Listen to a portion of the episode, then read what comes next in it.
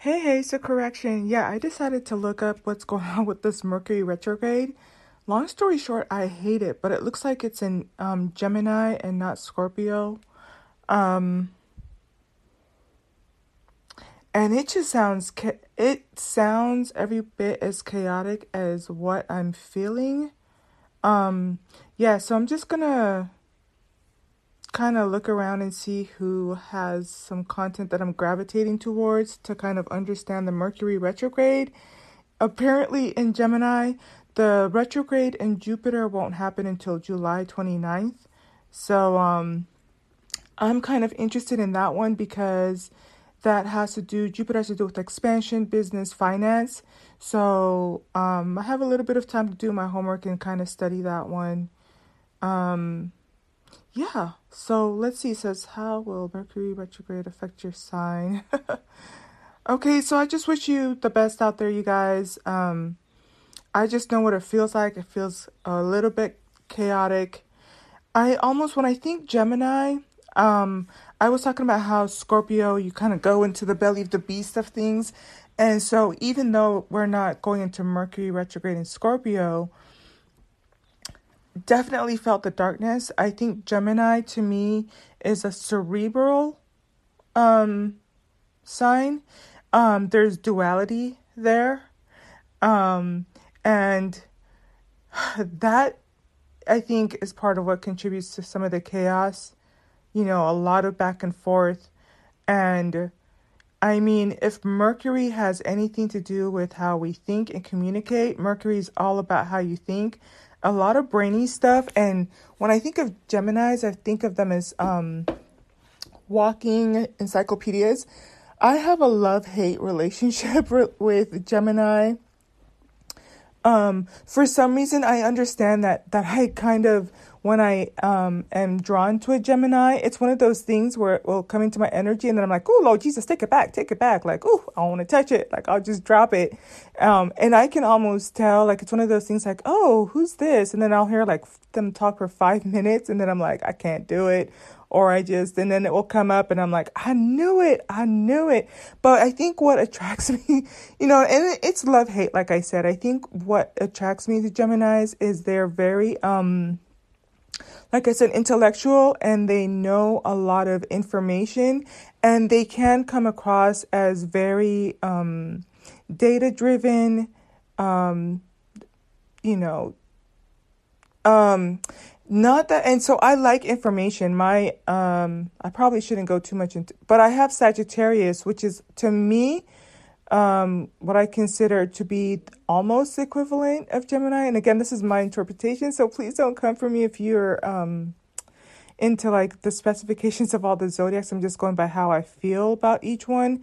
But um, I would say the equivalent of that would be Sagittarius in the sense that they love information and very cerebral. Um, kind of, um, I wouldn't say that Sagittarius is walking encyclopedia um, I would say Gemini more is. And um, I think, you know, some people are more adept to how they deal with data and numbers and facts and stats. Um, I love numbers. It things have to math for me. I think that where the disconnect between me and um, Gemini, at least with the way that my natal composition is made up, right, um, is because they can come across as eerie, right? Like disconnected from the feelings and emotions. And I have a little bit more water elements in my chart. So it has to. I, I think I like talking to them because it, it can sound good on paper, but you can kind of miss me with being matter of fact about it.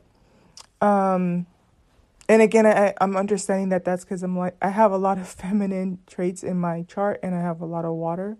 So I want to feel what I believe.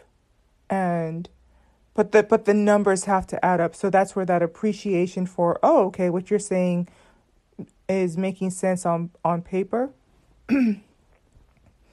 but yeah, you're dealing with, um, with duality. So we'll see. I think that, you know, in the previous podcast, and I'll, I'm going to try to keep this one really short because I don't want to go on too much, but I think um, this is just a great opportunity for me. I'm building up my understanding of how the zodiacs work and how they interact with each other and how they're affected by energies. So I'm just going to go into, you know, I've talked a lot about how we pulled an oracle card for, I, I think her name is Mut, one of the Kemetic um, goddesses. And in her headdress is the vulture. And that's about being able to just ascend and look at the world view. Like sometimes we can be so stuck in our little orbit in our little world, but I'm just to like allow myself to just go hermit mode, but kind of just go up and just absorb how y'all be acting out here and who's triggering who and how and why and what that means moving forward. Um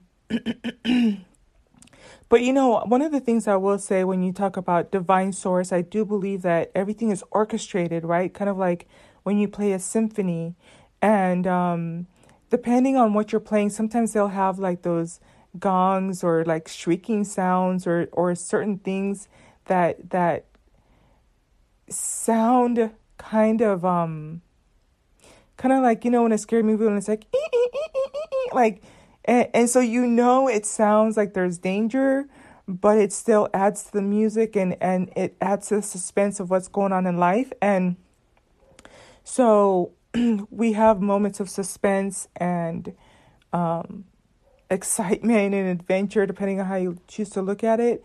But I'm so grateful when I do think about, and part of my Christ, quote unquote Christian upbringing contributes to this, how there's mercy in it, because whatever this energy is, I couldn't stay in it too long. Um, it, it just kind of, if I'm being honest, the way I feel right now, it aggravates my soul. So, but I can I can wait this out until June second. So gives me time to just kind of see how people are acting across the board. I'm gonna do some research on it um, and it's it's funny. Like I have to kind of ag- ag- uh, um, gravitate to certain people and look at the length of the video too before I go on type of a thing. So um, there is content out there in Mercury retrograde. If anything, I'll probably get more out of reading an article on it. In the past, I used to come on here and read the articles with you, but I'm I'm just not really kind of feeling to do that. If I'm being honest. Um, and I'm pretty sure I'll, I'll, mention it. I mean, we have a little bit of time to work with between now and June 2nd, um, and stuff like that. So, oh, that's my fur baby. He's not feeling the he's not feeling the Mercury retrograde either, right, Bruno? All right, peace.